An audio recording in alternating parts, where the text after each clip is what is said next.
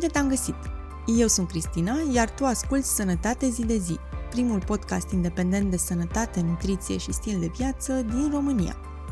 Astăzi vorbim cu Oana Giambașu. Oana este expert în politici de sănătate și management sanitar, domeniu în care a absolvit un program de masterat la Universitatea Harvard și a fost implicată în mai multe programe de cercetare. Dintre temele care au interesat-o în mod deosebit au fost etica în implementarea politicilor publice și prevenirea cauzelor deceselor evitabile, două capitole la care țara noastră e destul de deficitară în statistici. Până în 2020, timp de mai mulți ani, în calitate de consilier personal al Ministrului Sănătății, consilier al vicepreședintelui Comisiei de Sănătate a Camerei Deputaților și consilier pe afaceri europene în Ministerul Sănătății, a pus expertiza și consultanța de la Harvard în slujba realizării unor programe naționale de sănătate publică.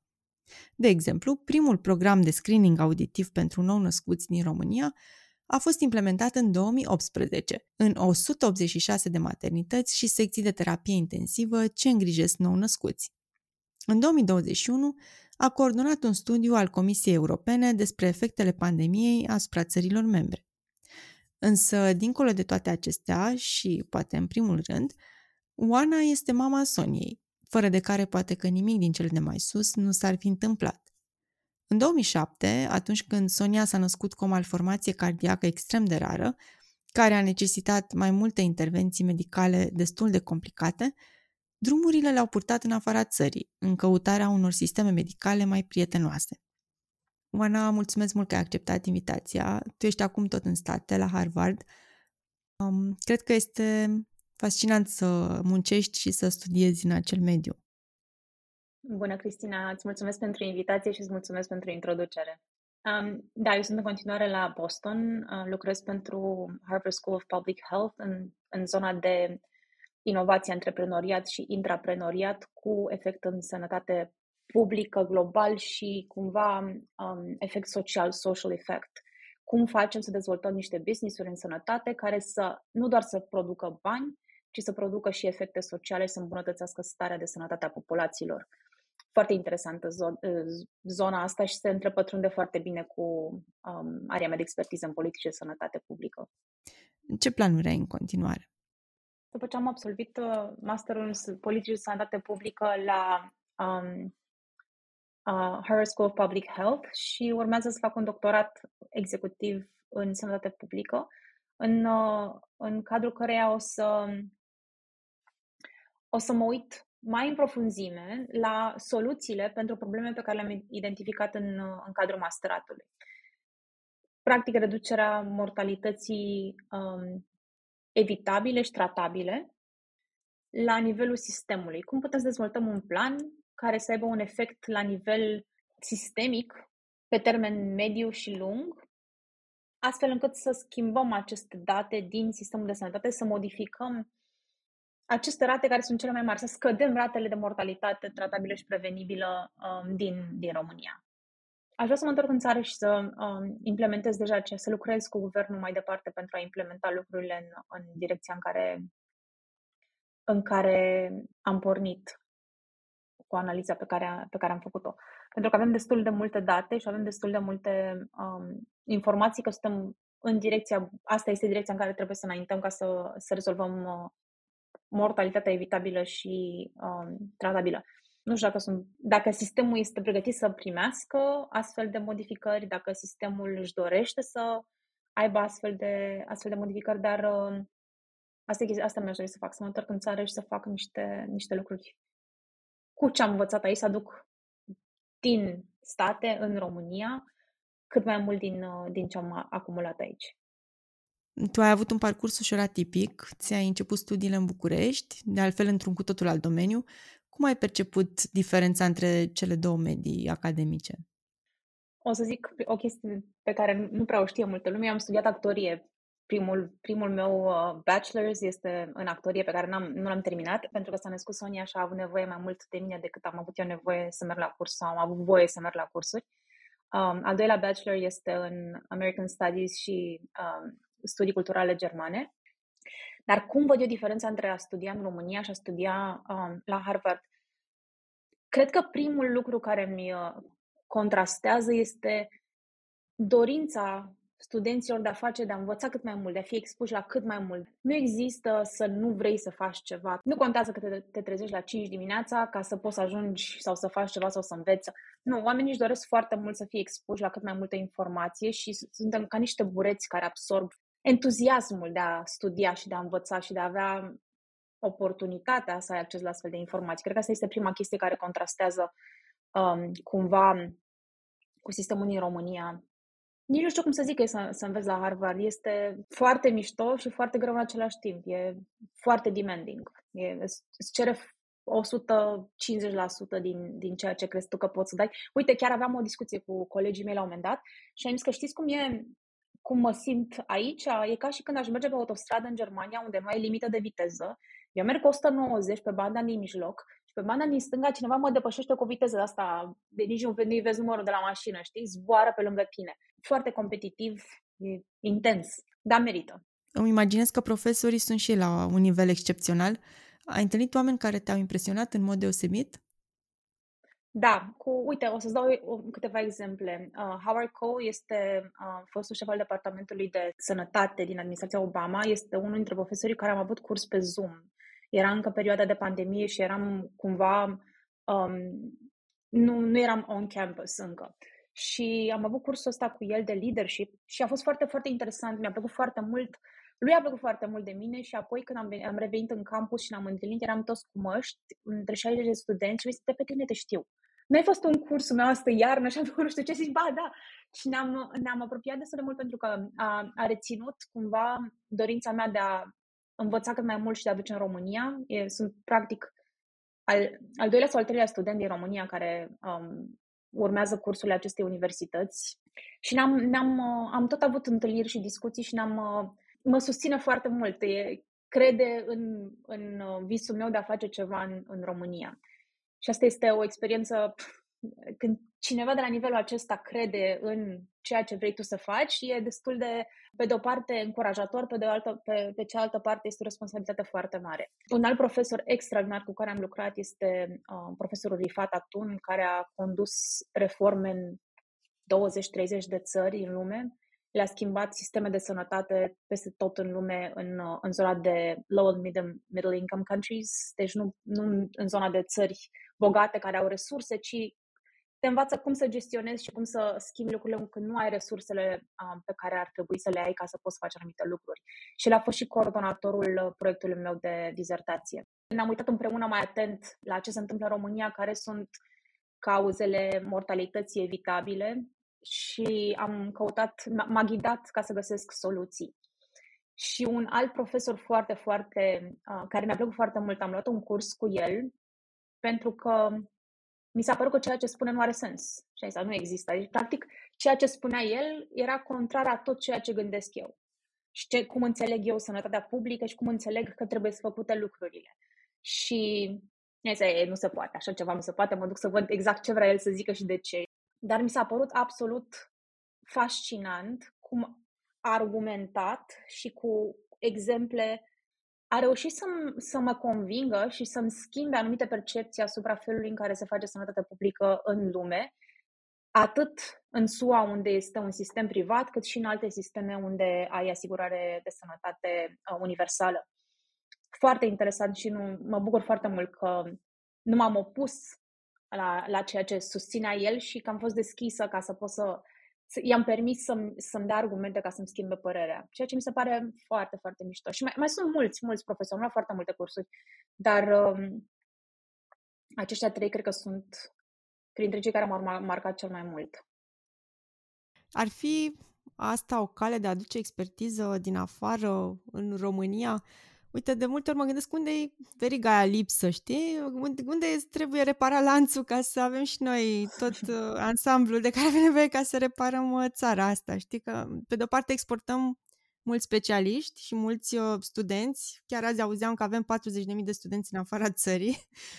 Uh, pe de altă parte, oamenii ăștia au dreptul să ajungă în niște medii universitare unde se face și cercetare, pentru că și asta cred că e o componentă uh, nu doar cât de cum se cade și cât de ok e mediu, dar dacă ai ocazia să faci cercetare la un anumit nivel, uh, până la urmă avem specialiști sau nu avem, nu știu, unde putem să reparăm cumva, să, să rămână studenții ăștia în țară, să facă ceva sau să se întoarcă sau cum vezi tu soluția? E, mă bucur că ai adus asta în discuție. Um, Alaltieri m-am întâlnit cu ministrul cercetării și inovării um, Sebastian Burduja la New York și am discutat exact despre chestii, exact despre asta, cum facem. Am fost acolo mai mulți um, studenți for studenți sau oameni români care au oportunitatea să studieze la univers- în universități foarte prestigioase și dorința de a se întoarce acasă, dar nu știm cum sau nu știu cum sau ce să facă și cum să facă. Și chiar asta am discutat cu, cu ministrul. Cum facem în așa fel încât acest brain drainage să nu, să nu fie complet drained, să aducem înapoi în țară oamenii care sau expertiza pe care, pe care o câștigi în aceste universități prestigioase. Eu uh, mi-am format un mic grup aici cu uh, colegi care nu au nicio treabă cu România, nu, dar atât de mult am vorbit despre, despre ce vreau să fac eu în România, încât uh, am zis, ok, spune să facem, nu facem, mai să ne lași în pace. Și am, uh, lucrez cu o colegă care este biostatistician și încercăm să analizăm date și zic încercăm pentru că este foarte greu să obții date din România. Asta este, asta e o discuție foarte, foarte importantă și foarte bună. Cum facem să avem așa? Care este lanțul unde se pierde? Sunt mai multe puncte în care se, se rupe acest lanț, dar noi avem nevoia și avem resursele în momentul ăsta, pentru că avem foarte multe fonduri care vin, vin prin PNRR și în sănătate prin programul operațional sănătate. Sunt miliarde de euro care intră în țară pe care trebuie să-i absorbim. Deci avem nevoia și avem resursa. Ne lipsește, ce ne lipsește? Viziunea și capacitatea de a dezvolta o soluție și nu ne lipsește pentru că nu am avea în țară această capacitate, dar sunt atât de multe probleme extrem de stringente care în sănătate pot echivala cu dezastre, încât nu are nimeni timp să dezvolte un program, un plan, un proiect pe termen foarte lung, fără să fie întrerupt permanent. Și atunci, cumva, îți trebuie um, o resursă care să se uite la anumite probleme structurale și să dezvolte niște soluții pe termen lung. Sau, mă rog, soluții cu impact pe termen lung. Eu îmi doresc foarte mult să fac un astfel de proiect pentru sistemul de sănătate din România. Îmi doresc să facem um, lucrul ăsta aici cu um, mai mulți colegi de la Harvard și cu oameni din, uh, din uh, instituțiile din România. Cumva să există o colaborare. Și asta, asta tot spun aici. Vreau să construiesc acest pod. Construim acest pod în care venim pe de-o parte cu nevoia și de-o parte cu soluția. Demand and uh, supply and demand, cumva. E, nu e simplu de făcut, dar uite, de exemplu, um, eu l-am adus pe șeful meu de aici, este directorul de, de, la, de, de inovație de la Harvard Chan. A fost la un hackathon în România și a jurizat um, inovații, mă rog, startup-uri din România sau idei din România la acel hackathon. Zilele trecute a dat un interviu la Digi în care a vorbit despre ce înseamnă inovație în sănătate în Statele Unite, ce a văzut în România și cum se compară lucrurile practic o să-l aduc la o conferință să vorbească aici. Adică vreau să aduc cât mai mult din resursa de acolo aici și asta explicam și lui că nu-l plimb pur și simplu pentru că are o poziție sau că are anumită exper- experiență, dar faptul că îl aduc în România sau vine în România, nu-l aduc eu, faptul că vine în România deschide oportunitatea de a conecta diverse puncte de, um, de interes și diverse puncte, diverse idei, nu doar prin mine, ci prin alții. Adică, eu, din punctul meu de vedere, este o oportunitate ca alții să fie expuși la resursele pe care le am eu aici, în momentul de față.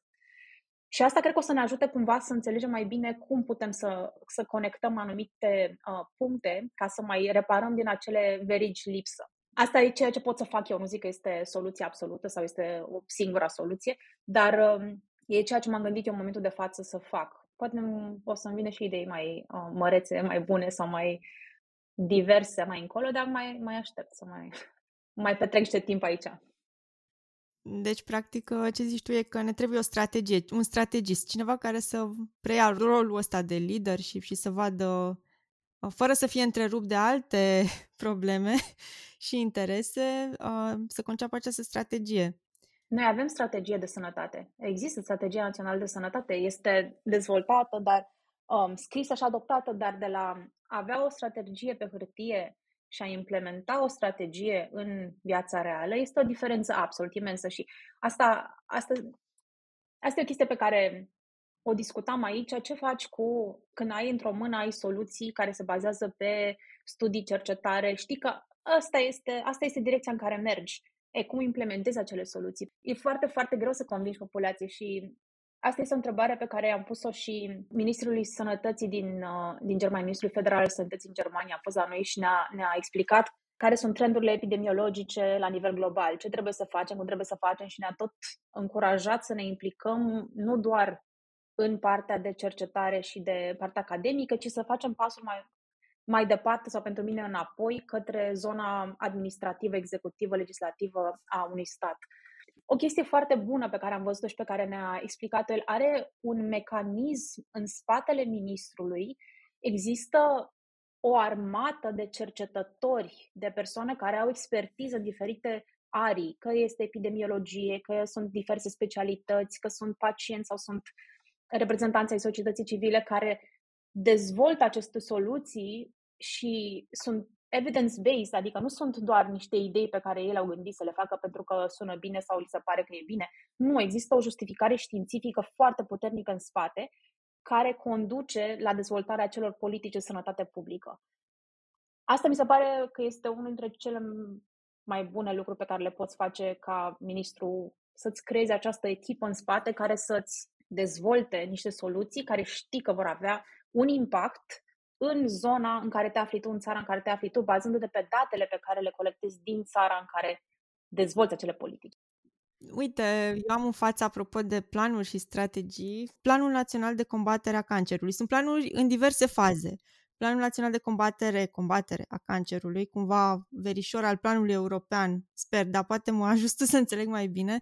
Programul Național de Prevenție a Diabetului, care cumva pare că a murit pe parcurs, s-a transformat în Programul Național de Diabet, care de fapt exista și înainte. Strategia Națională pentru combaterea bolilor cardiovasculare și cerebrovasculare, care înțeleg că a fost anunțată în septembrie 2022 uh, și în, nu am găsit noutăți despre ea, deci înțeleg că e cumva în fază de lucru. Planul Național de Combatere a Cancerului este cel mai avansat dintre astea, în sensul că are deja o lege adoptată și se așteaptă normele metodologice, Așteaptă... care încă sunt în grafic. Adică până în iunie sunt cele șase luni în termen ca să apară, legal. dar nu se știe, legal, da. Când lucram în Parlament, aveam, uh, aveam o expresie în care spuneam că noi facem aici, scriem, scriem legi, facem, dezvoltăm proiecte de lege, dar e ca și când am avea bolul cu lapte și cereale, dar nu avem linguriță, știi? Pentru că nimeni nu vorbea cu executivul. Era cumva așa o, segregare între, nici că eram în război, nu, nu vorbeau unii cu ceilalți, știi?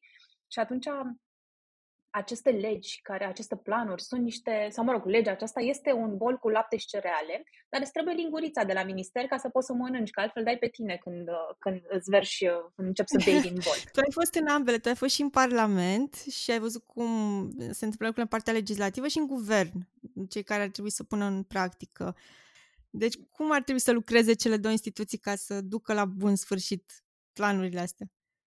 Uite, asta este un lucru pe care l-am învățat aici, în, într-un curs de Community-Based Participatory Research, unde am înțeles că în momentul în care vrei să dezvolți o soluție, nu poți să dezvolți o soluție doar cu un stakeholder. Trebuie să aduci pe toți la masă de la început.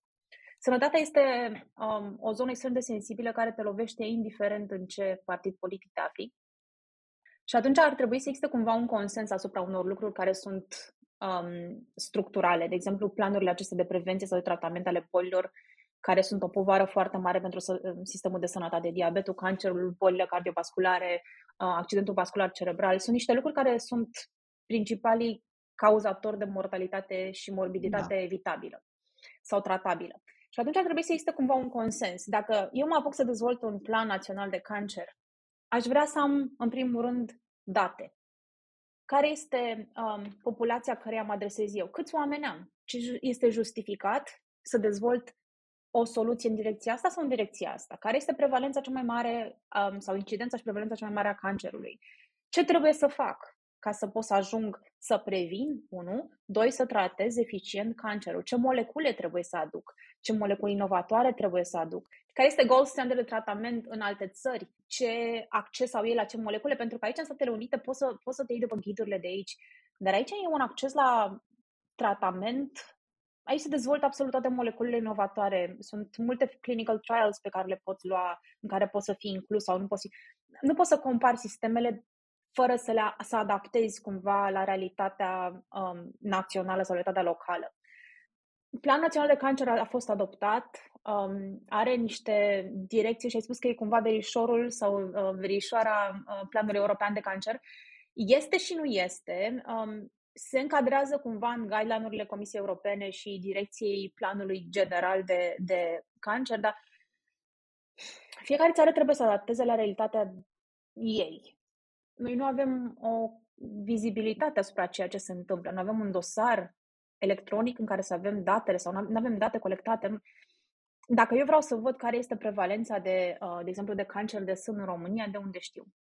Nu am de unde să știu. Medicii din diferite spitale au oare informația despre acest lucru? Medicii din Ministerul, sau mă rog, um, angajații din Ministerul Sănătății au acces asupra acestor informații? Nu au. Pot să-ți garantez eu că nu există informația asta.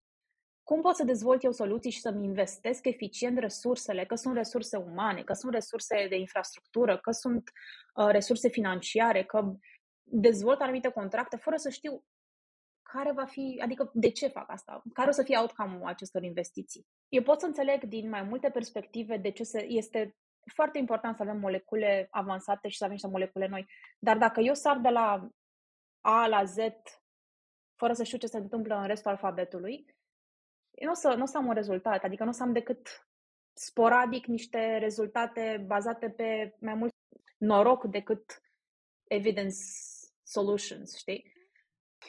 Da, deocamdată eu am în față niște statistici, am aici trei pagini cu statistici uh, destul de dure, ca să nu zic mai mult. Uh, practic, România are 10% din populație bolnavă de diabet zaharat. Um, AVC-ul e principala cauză de dizabilitate. Uh-huh. Avem cea mai mare mortalitate prin AVC din Europa. Uh-huh. Uh, avem 450 de mii de români care au supraviețuit unui stroke, ceea ce e chiar impresionant, adică suntem niște supraviețuitori, se pare. Uh, și, într-adevăr, cele trei pe care le-am menționat sunt uh, boala cardiacă, accidentul vascular și cancerul, principalii criminali din, din România. Mama mea a avut uh, mai multe accidente vasculare, printre care ultimul fatal. Și uh, mulțumesc.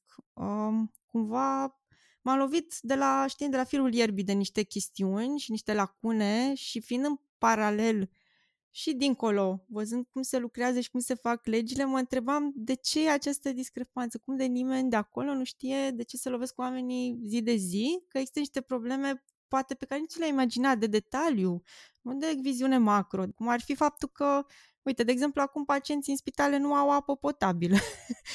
Trebuie să vină cu apa de acasă și uh, niște lucruri din astea. Faptul că nu poți să accesezi, uh, să, să o internezi pe mama ta într-o clinică de recuperare medicală, pentru că nu există clinici de recuperare da. medicală. Da. Tot felul de lucruri de astea simple, știi, dar cumva nimeni nu s-a gândit să le pună la dispoziția oamenilor sau să rezolve problemele astea.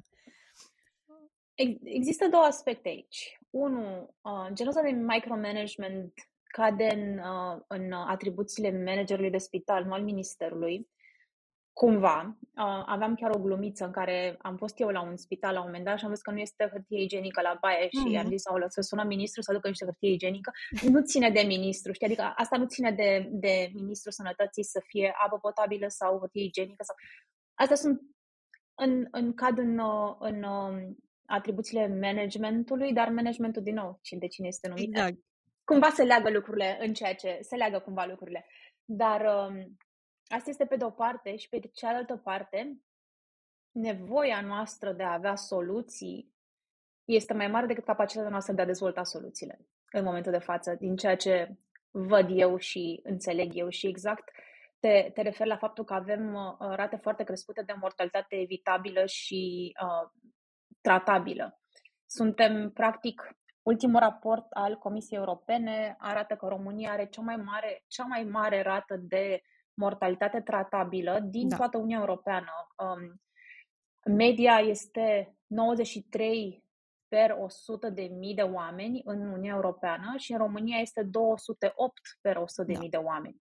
Deci, practic, suntem, suntem campioni și la mortalitate prevenibilă, cred că eram undeva la media e 161 pe, pe 100 de mii și um, România este undeva la 310 pe 100 de mii de oameni. Avem a treia cea mai ridicată. A treia sau a patra. Da, a treia sau a patra ajunsese. Um, mai erau, nu știu, mai era Lituania, parcă, um, și Ungaria și mai era, mai era încă o țară, nu mai știu exact. Dar um, de aici am pornit eu exact proiectul meu de, de dizertație de aici a pornit, de la acest raport al Comisiei Europene, în care în România murim în condițiile în care a, aceleași boli și aceleași um, episoade de boală sunt tratate sau prevenite în alte țări. Adică și chestia asta vine cumva de la faptul că figa mea s-a născut într-o țară care nu a putut să-i ofere tratamentul de care avea nevoie. Nu a putut să prevină sau să, să înțeleagă faptul că ea avea o malformație cardiacă foarte complexă in utero, cu în ciuda tuturor testelor și ecografiilor pe care le-am făcut. Asta este pasul 1. A trebuit să nască în România unde să uh, fie infectată cu clepsiela, să aibă stopuri cardiovasculare, să-și piardă auzul, ca să ajungem ulterior în altă țară unde a putut să primească tratamentul de care avea nevoie. Și atunci, cumva, chestia asta nu s-a schimbat deloc în ultimii 15 ani și jumătate. Uh, în România sau s-a schimbat prea puțin, astfel încât să, să vedem impactul la nivel macro, cum sunt datele acestea de la Comisia Europeană. Și am pornit de la chestia asta și am încercat să înțeleg care este aria în care, dacă dezvolți o soluție, vei putea ajunge să ai cel mai mare impact, să fie cel mai eficient. Și după ce am trecut printr-o serie de analize și m-am uitat ce s-a întâmplat, de, în primul rând, care e problema, identificăm care este problema. După aia am încercat să văd exact ce a întâmplat în istoricul țării, cum de-am ajuns noi aici și care este, care este situația care a dus, a condus la aceste rezultate. Și apoi am făcut cumva un, o, o diagramă cauzală um, care să mă ducă către outcome, din care să-mi dau seama exact care sunt factorii contextuali, care sunt posibilele direcții în care se va mișca sistemul de sănătate, care va fi timpul în care aceste um, posibile schimbări vor avea un impact și care este certitudinea că aceste schimbări vor avea un impact în, în România. Și în urma acestei evaluări a sistemului de sănătate și a sistemelor conexe, pentru că sistemul de sănătate nu este de sine, de sine stătător într-o mare în care poate să facă el niște schimbări de capul lui. Ai nevoie de mulți alți factori care să, să susțină aceste schimbări. Și am ajuns cumva și mi-am dat seama în uh, această analiză că cel mai mare efect pe care îl, îl va avea în scăderea acestei mortalități este tratamentul accentului vascular cerebral. Asta cumva vine și din faptul că am lucrat în... Adică nu a venit din faptul ăsta, dar m-am bucurat că am găsit această soluție pentru că deja lucrasem în zona asta uh, de, uh, de stroke, de accident vascular cerebral. Am uh, lucrat cu o echipă care a, și împreună am, am extins tratamentul accentului vascular de la um, 10 spitale, mi se pare, sau nu știu, 15 spitale la 42. Deci, practic, toată țara a avut acces la uh, tratament uh, pentru accidente vasculare. Da, cred că în toată țara. Cred că a rămas un singur județ în care nu se implementase la acel moment, la momentul în care am plecat eu din minister. Ceea ce m-a bucurat pentru că a crescut rata de tratament și există în continuare, a, a crescut rata de tratament care se va traduce în scăderea ratei de mor- mortalitate și morbiditate, pentru că rămâi cu sechele după un accident vascular cerebral netratat la timp. Și va avea un impact nu doar în viața persoanei care a avut acel accident vascular, ci asupra întregului sistem de suport al acelei persoane. Pentru că, așa cum spuneai și tu, nu există centre de reabilitare, nu există o centre de îngrijire a pacienților sau un suport de sistem cumva implementat de către stat pentru, sau de către sisteme private pentru a susține persoanele care au, au suferit un accident vascular. Și atunci tu extragi din economie, extragi mai multe persoane care să îngrijească acea persoană. Și atunci ție îți, îți afectează nu doar la nivel individual, ci la nivel sistemic. Deci acesta ar fi un punct major unde putem acționa cu impact imediat, dacă am reușit să adunăm resursele, din ce înțeleg. Există și fonduri um, fonduri europene care să susțină în continuare dezvoltarea um, soluțiilor pentru accidente vasculare cerebrale. Și există și interes și există și oameni extrem de capabili în sistem care pot, face, pot, pot susține această schimbare. Și cred că este zona în care dacă, dacă guvernul se va concentra destul de mult pe, pe acest segment, lucrurile se vor schimba într-un timp relativ scurt. Mm-hmm. Uite, am avut, apropo de bugete, chiar uh, mai am din când în când discuția asta cu apropiați uh, și mereu cumva mi se răspunde mi se spune că nu sunt bani. România e o țară săracă, nu avem fonduri, nu avem bani și e normal să avem toate problemele astea, să ne descurcăm cum putem, pentru că nu sunt fonduri. Și cumva eu tot timpul îi contrazic spunând că sunt fonduri, adică e, e, putem doar să ne uităm uh, care sunt direcțiile în care merg fonduri fără să trebuiască să meargă acolo și știm despre ce vorbim, ratele corupției și alte probleme de genul ăsta, ca să vedem că banii undeva sunt, există în economie, dar nu se duc unde trebuie. Aici sunt mai multe probleme. Una este, una este um, zona asta în care banii sunt și se duc. Um, alta este faptul că populația acceptă acel merge și așa. Și a treia este că nu ne absorbim, nu absorbim fonduri europene. Deci avem, suntem țara cu cea mai redusă rată de absorpție a fondurilor europene, sau mult cel puțin eram uh, în trecut. Acum nu știu ce se va întâmpla cu PNRR și cu um, celelalte programe operaționale pe care Comisia le-a uh, aprobat pentru România. Care ar putea fi motivele pentru care nu reușim să absorbim aceste fonduri? De ce nu le absorbim? Uite, asta e o întrebare bună pentru guvern. O să, o, să-ți, o să zic o chestie care mie mi s-a părut foarte interesantă în Ministerul Sănătății. Am întâlnit oameni care munceau, dar munceau, nu că, poate că stăm acasă și ne uităm la, uh, la um, televizor și ne gândim că nu face nimeni nimic în Ministerul Sănătății. Nu, oamenii ăia muncesc, dar muncesc pe brânci, sunt understaffed, foarte mult și sunt, a, sunt atât de multe probleme încât în biroul unui director avea așa un, un, un tank mai mare decât mine de, uh, de urgențe, alea urgențele, știi? Cum poți să faci față la așa ceva, să te gândești pe, pe termen lung la chestii strategice? Îți rezolvi problemele urgente și atunci cred că asta este un motiv pentru care lipsa de resurse pentru a dezvolta niște soluții strategice care să-ți uh, absorbă acele fonduri și să adaugi în plus peste acel tank de urgențe și o chestie care e așa strategică și e cumva nu e urgent. Când ție-ți mor oameni atunci, în momentul ăla, știi? Ai, rămâi fără medicamente luna viitoare. Dacă Xulescu nu semnează hârtia aia, tu nu mai ai oncologice săptămâna viitoare, adică de mâine nu mai, nu mai ai uh, compensare la oncologici. Ce faci? Ce faci? Faci planuri strategice să absorbi fonduri europene sau rezolve oncologicele pentru mâine? Cam asta uh, este și uh, sunt oameni extrem de dedicați în Ministerul Sănătății și extrem de competenți care sunt overwhelmed, sunt com- complet, complet sufocați de ce se întâmplă în, uh, în sistem. Probabil acestea sunt lucruri mai greu de perceput de la firul ierbii. Cum putem face ca politicile publice să reflecte nevoile reale ale oamenilor? Uite, mi-am dat seama de o chestie. Stând la mine în birouașul meu la um, etajul 3 la Ministerul Sănătății, lucram la un anumit, chiar la partea de stroke, cred că lucram. Și mi-am dat seama că eu de la mine din birouaș, habar n-am ce se întâmplă. Nu știu. Nu știu ce se întâmplă în camera de gardă, nu știu ce se întâmplă. Medicii cu care lucram mi-au dat un, un scrub, un costum uh, mov-roz de medic. Mi-am pus o măscuță pe față și m-am dus și stăteam nopțile în spital făceam shadowing în camera de gardă ca să înțeleg cu ce se confrunte. Stăm de vorbă cu ei, mâncam cu ei la miezul nopții când aveau o pauză. Practic, încercam să, am încercat să văd exact care este experiența lor din sistem și ce, cu ce vin pacienții. După aia mi-am dat și niște examene ca să fiu um, um, shadowing pe ambulanță, să pot să, să am competențe de, de CPR, știi, de um, Basic Life Support, ca să pot să merg și cu ambulanța, dar n-am mai apucat să merg, a început pandemia. Dar se numește immersive research, ceea ce am făcut eu. Te duci și experimentezi exact ce se întâmplă acolo și stai de vorbă cu oamenii ca să înțelegi, pentru că când stai la tine în biroul tău din Parlament și când stai la tine în biroul tău din alte ministere, tu nu o să înțelegi ce se întâmplă acolo dacă nu vorbești cu oamenii și nu, nu înțelegi. Ori vin ei către tine, ori mergi tu către ei, ori amândouă. Deci, practic, așa cred că se pot dezvolta cele mai eficiente soluții și asta am învățat și aici la Harvard, că dacă nu implici comunitatea pentru care dezvolți soluțiile în dezvoltarea soluțiilor, soluțiile tale nu vor fi eficiente pentru ei. Poate vor suna bine pentru tine sau o să fie ok pentru șeful tău sau pentru partidul pentru care lucrezi sau uh, whatever. Dar nu vor fi eficiente la nivelul unde ar trebui să fie eficiente, pentru că nu știi cu ce să confruntă acei oameni.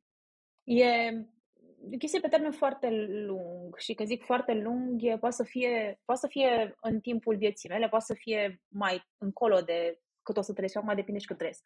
Dar uh, uh, lucrurile se, se duc spre o direcție bună și e foarte important ca populația să înțeleagă care ne sunt drepturile, care ne sunt responsabilitățile și cum putem să le cerem, care sunt frânghile pe care le avem ca să cumva să punem umărul uh, la a duce lucrurile în direcția, în direcția bună. Uite, mă uit aici în, în state, dar nu există, nu există. În fiecare an um, există o grevă la Harvard, adică se face grevă, um, angajații eu fac parte din Uniune aici și acum iar ne pregătim de grevă. Nu știu, cred că se schimbă bugetul sau ceva, dar iar facem grevă, știi? Ca să creștem salariile. Societatea civilă, cum își cere drepturile, cum negociezi, cum să... Asta e o chestie pe care iar am învățat-o de la un profesor um, care s-a pensionat anul trecut. Am prins ultimul curs la Harvard. A fost profesor la Kennedy School of Government și la, și la noi, la School of Public Health. Cum, cum convingi um, factorii de decizie să mu- miște lucrurile în favoarea societății? Um, și există mai multe lucruri care sunt dovedite a fi eficiente în sistemul din Statele Unite și care, pe care dacă reușești să le adaptezi cultural la ceea ce se întâmplă în România, pot fi extrem de utile și aici. E clar și o chestie uh, culturală. Pe de altă parte, alte statistici care mi s-au părut cumva relevante în context sunt cele legate de sărăcie. La noi, uh, numărul persoanelor care trăiesc în risc de sărăcie sau excludere socială este de uh, 31% din populație. Cum, uh, cum rezolvăm problema asta în țările cu venituri mici, până la urmă?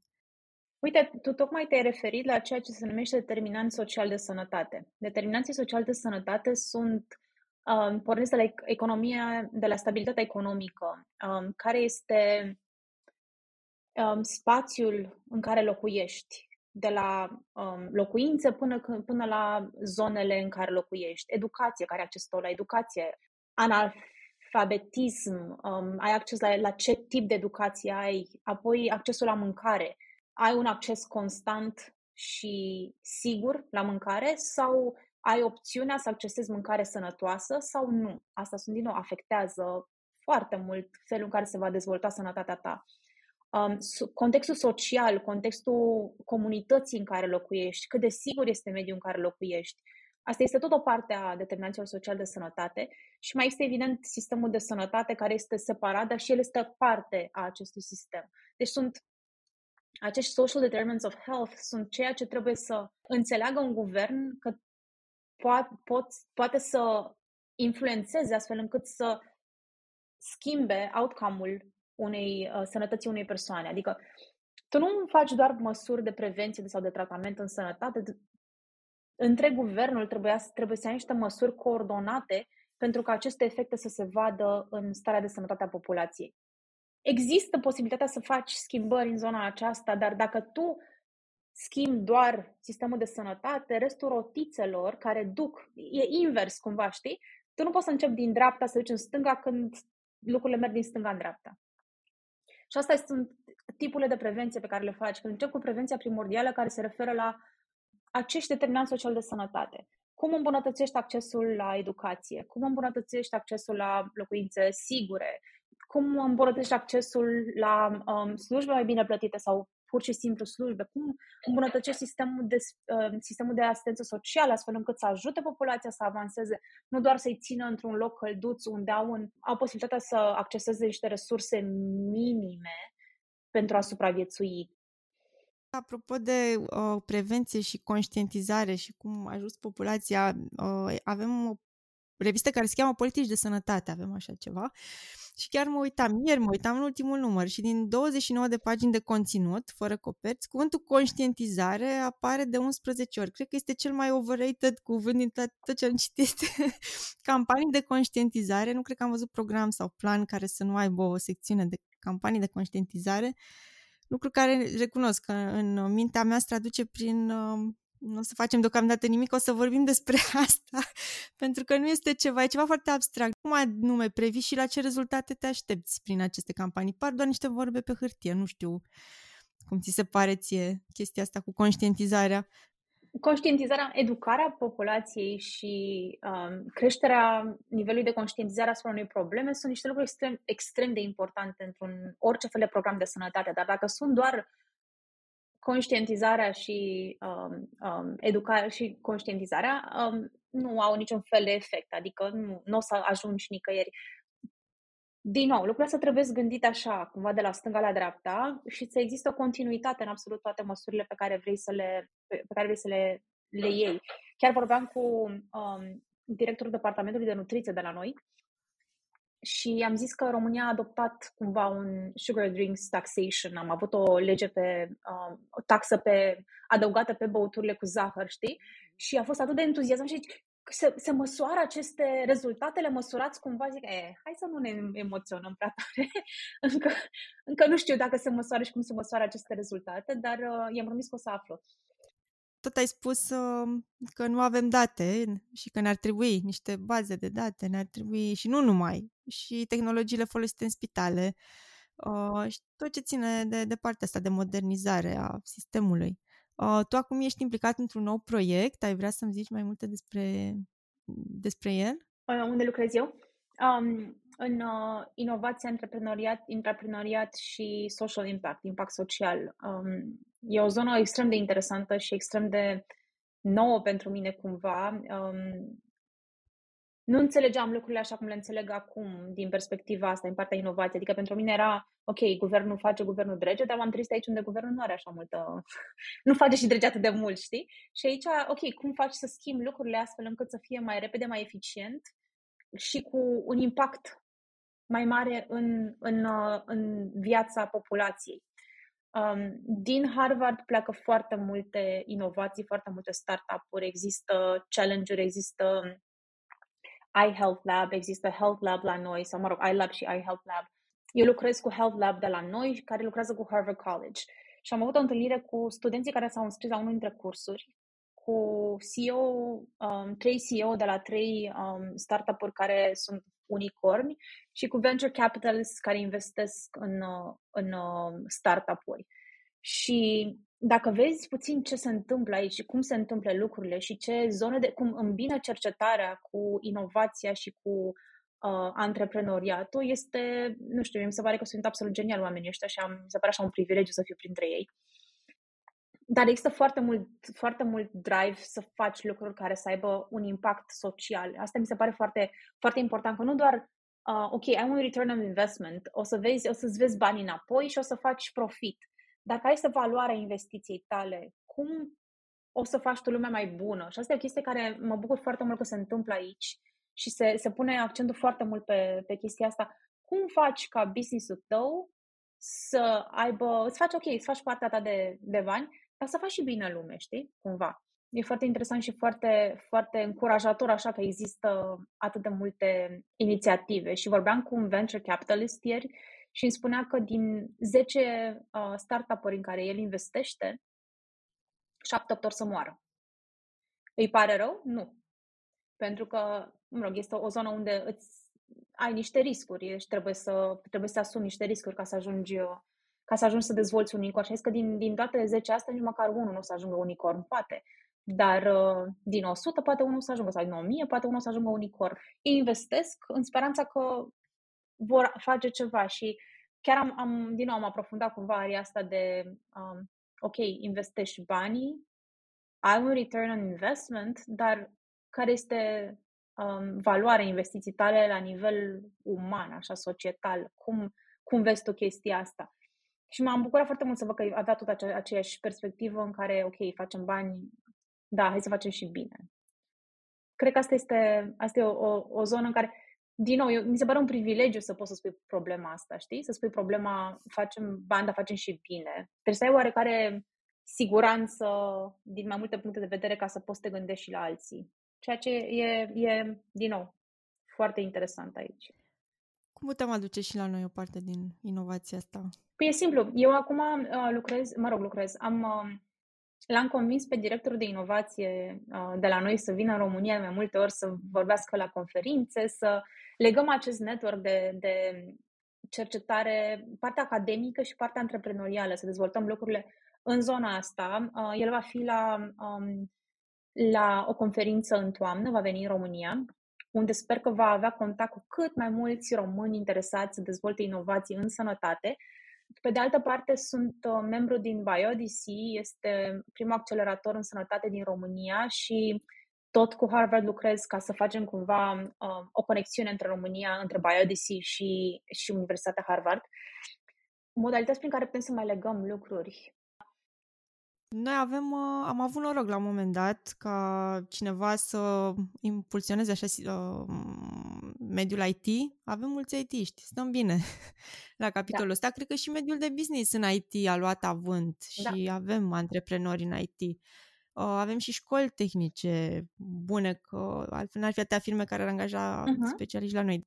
Uh, și atunci uh, te-ai gândit că ar trebui să urmeze și inovația, nu? Și până la urmă trebuie să reinventăm noi roata. Putem să lucrăm cu alți oameni, să vedem, să ne inspirăm de la ce fac alți oameni în afară și să, să aducem și la noi. Asta, asta încerc să fac, da. Exact asta încerc să fac, să leg, leg cumva zona asta de primul accelerator în sănătate, BioDC, cu uh, acceleratorul nostru de sănătate de aici, de inovație în sănătate um, de la Harvard și să legăm această cumva, o să există o conexiune prin care să facem schimb de experiențe, pentru că și în România există um, idei absolut geniale, inovatoare, care pot avea un impact acolo cât și aici, cât și în, de aici există expertiva, expertiza care să ne ajute pe noi să, să avansăm în România. Și atunci dacă noi legăm acestea, dacă, legăm bio, dacă reușesc să leg biodisi cu Harvard, dacă um, avem cât mai mulți oameni din state care vin să vorbească în România sau să ia legătura cu um, oameni din academie, cu oameni din uh, business, cu oameni din diverse zone în sănătate. Sau dacă oameni din România vor să vină aici, m-aș bucura foarte mult să găzduiesc cu oameni aici sau să leg conexiuni, să mișcăm lucruri. Um, cred că expunerea asta la diverse um, arii o să-ți dea cumva, încet, încet, încet, o să, o să mărească receptivitatea sistemului și o să, aj- o să ajute cumva să deschidă noi perspective și noi arii în care putem să, să avansăm și atunci lucrurile se vor întâmpla, dar nu se pot întâmpla de pe, de pe o zi pe alta. Dar așa să întreb eu pe tine ceva. Ce crezi că lipsește între aceasta, avea, avem resursa, avem uh, posibilitatea și avem nevoia, ce crezi că lipsește? Care este factorul care lipsește ca să se dezvolte anumite lucruri într-o anumită direcție strategică, poate? Sau... O întrebare foarte bună. um, Sunt două, cred că sunt două lucruri, de jos în sus, pentru că văd lucrurile astea așa ca o piramidă. Avem baza unde sunt oamenii, da, cu o, o anumită capacitate de a, de a acționa sau reacționa și e vârful uh-huh. de unde vin niște forțe așa, cumva, știi, peste uh, și sunt în contrapartidă. Uh, cred că, pe de-o parte, avem o oarecare cultură care încă mai necesită uh-huh. îmbunătățiri și asta se va întâmpla în mod natural. Uh, pe măsură ce vom avea acces la informații, vom călători, vom avea noi generații mm-hmm. care s-au născut cu tableta în mână și vor fi mai deștepți ca noi. Se va întâmpla natural. Pe de altă parte, de cealaltă parte, din sus în jos, mi se pare că lucrurile se blochează la un moment dat și pentru că nu avem suficientă cultură politică, așa cum cumva am discutat și mai devreme, Um, și cred că la, la un moment dat totul ține de pixul cuiva care trebuie să își dorească să împingă inițiativa mai departe sau dacă nu e, are un interes de moment, nu va face. Oricât de bun ar fi, chiar dacă se știe. Am văzut situații în care toată lumea se întâlnește la aceeași masă, toate părțile, societatea civilă, politicienii, experții, toată lumea e de acord unde e problema, ce trebuie făcut. Toată lumea își dă mâna și la final, după aceea, nimic nu se schimbă, pentru că pur și simplu, nu știu, coaliția politică din momentul ăla nu e de acord că trebuie să se întâmple chestia aia și asta, indiferent cine e. Deci fără, nu contează. E nevoie de o forță politică și de o viziune cumva mai amplă a cuiva care să, nu știu, să vrea să împingă lucrurile mai departe. Deci, practic, cumva, pe de-o parte ai o societate civilă mai puternică și pe cealaltă parte ai leadership exact la ceea ce, ce mă gândesc și eu. Um, nu putem să funcționăm fără să avem un corp suficient de mare al societății care să împingă lucruri și acest corp al societății civile nu poate să meargă într-o direcție coerentă dacă nu are un, un lider care să conducă chestia asta. Nu există cumva o viziune și un leadership care să conducă această, să, să direcționeze această energie pe care o, o dezvoltă societatea civilă. Exact. Și acest leadership, ca să nu se înțeleagă că credem într-un lider providențial, dar am văzut că tu ai fost preocupată și de etică. și cred că uh-huh. acest lider, de fapt, este etica, în momentul în care anumite principii etice vor fi mai importante pentru toată lumea, indiferent de culoarea politică, dar același principiu va guverna, el va fi liderul și atunci nu va mai conta. Exact. Va conta ca oamenii să nu moară de niște boli de care n-ar trebui să moară și nu alte interese. Exact. Asta e, e the goodwill. The da. goodwill și the ethical um, stance care, care ar trebui să, să împingă lucrurile. Um, mă gândeam că mai există despre faptul că suntem subfinanțați și nu avem acces la resursele de care, la care avem nevoie. Și aici mă gândeam că există două lucruri um, foarte importante. Unu, suntem o țară cu cel, suntem țara membra Uniunii Europene cu cel mai mic procent de uh, alocat sănătății. Avem undeva la 5 ceva la asta. Uh, anul ăsta am calculat pentru 2023 am calculat eu, uh, comparat cu, mă rog, sumele care au fost alocate, comparat cu GDP-ul, cu PIB-ul anului trecut, și suntem undeva între 6-6,5%, ceea ce este o creștere față de 5% cât aveam în trecut. Deci, practic, se alocă mai mulți bani în sănătate um, anul acesta. Și asta este comparativ cu alte țări, de exemplu Germania sau um, Spania sau Franța, care alocă undeva la 10-11, 11,5%. Dar pe de altă parte ai Israelul, care alocă 7,3 sau 7,8, puțin. Și te întreb de ce? Pentru că sunt eficienți. Pentru că sunt eficienți. Pentru că au un sistem de sănătate atât de bun, nu este de bun, este atât de eficient, încât își, își au atât de multe date pe care se pot baza și pe care pot lua deciziile, astfel încât pot să aloce banii extrem de eficient. Și atunci ei nu au nevoie să cheltuie mai mulți bani, trebuie doar să-i cheltuie eficient. Și cred că România este într-o situație bună în momentul de față, pentru că sistemul este atât de subdezvoltat și atât de, atât de există oportunitatea să dezvolți lucrurile într-o direcție în care să fie de la început, să-l construiești de la început eficient. Foarte eficient. Astfel că să nu fie nevoie să-ți crești foarte mult investiția în sănătate, mai ales că avem aceste fonduri europene pe care ne putem baza acum, dar să poți să îți gestionezi și să-ți, să-ți direcționezi fondurile extrem de eficient și eficace. Și asta este, mi se pare că noi avem cumva, nu suntem chiar tabula rasa, dar avem cumva o, o situație în care nu trebuie să dărmăm foarte mult din ceea ce există, pentru că este destul de puțin. Și atunci poți să construiești, dar trebuie să ai cumva o viziune ca să poți să construiești într-o direcție, um, viziune și bună credință, ca să poți să construiești într-o direcție în care lucrurile să meargă extrem de eficient și eficace. Mm-hmm. Uite, am și o curiozitate apropo de compararea sistemelor uh, de sănătate. Uh, tot timpul mi s-a părut că sistemul din SUA e un pic mai neprietenos, în sensul că e, nu, oarecum privat. Adică, nu, oricum, este, se da. bazează pe alte principii da. decât cel de la noi, care este uh, finanțat de la stat 100%. Totuși, cum vezi accesibilitatea oamenilor acolo? E mai mare, e mai mică? Totuși e mai eficient ca al nostru, dar funcționează pe alte principii, nu? Cu totul și cu totul alte principii, cu totul și cu totul alte um, modalități de a accesa și aici ești dependent de anumite lucruri. De exemplu, uh, eu sunt asigurată prin angajator. Uh, dacă eu îmi pierd jobul, îmi pierd asigurarea de sănătate. Dacă îmi pierd asigurarea de sănătate, that's the end. Cumva, coerciția pe care ți-o dă această, această măsură este că nu poți să renunți la job sau poți, trebuie să alegi jobul în funcție de nevoi, dacă ai nevoie de asigurare de sănătate speciale, trebuie să alegi un job care să-ți acopere exact nevoile tale. Sunt mulți oameni care nu pleacă din sistemul de, uh, din, de la jobul la care se află, chiar dacă sunt nefericiți sau care nu este ok, pentru că nu își permit să piardă asigurarea de sănătate.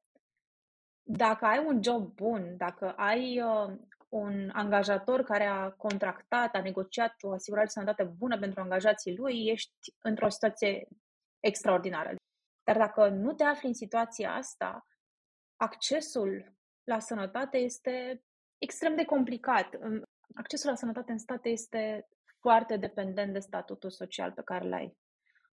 Și pe de altă parte avem sistemele din uh, Europa, unde e exact uh, opusul, nu? Din care ți se pare că e cel mai apropiat de cel de la noi, dar să fie și eficient, cumva implementat într-un mod eficient, din ce ai studiat nu?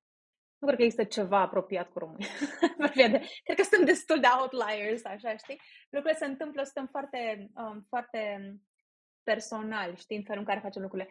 Dar uh, ideea este că partea administrativă cred că este cel mai mare waste din Statele Unite, pentru că există chestii separate. Dacă reușești să streamline ca Nor- Norvegia, unde tot procesul este coordonat, tu poți, ai un dosar electronic pe care unde ai un fel de core data despre pacient și oricine cu un anumit cod poate să acceseze acele date. Dacă eu mă duc la medic într-un sat și apoi mă duc într-un oraș, uh, ambii medici pot să vadă ceea ce mi s-a întâmplat mie și care, cum, este, cum este acest proces um, coordonat, cum, ce s-a întâmplat, știi, ai, ai informații despre health record.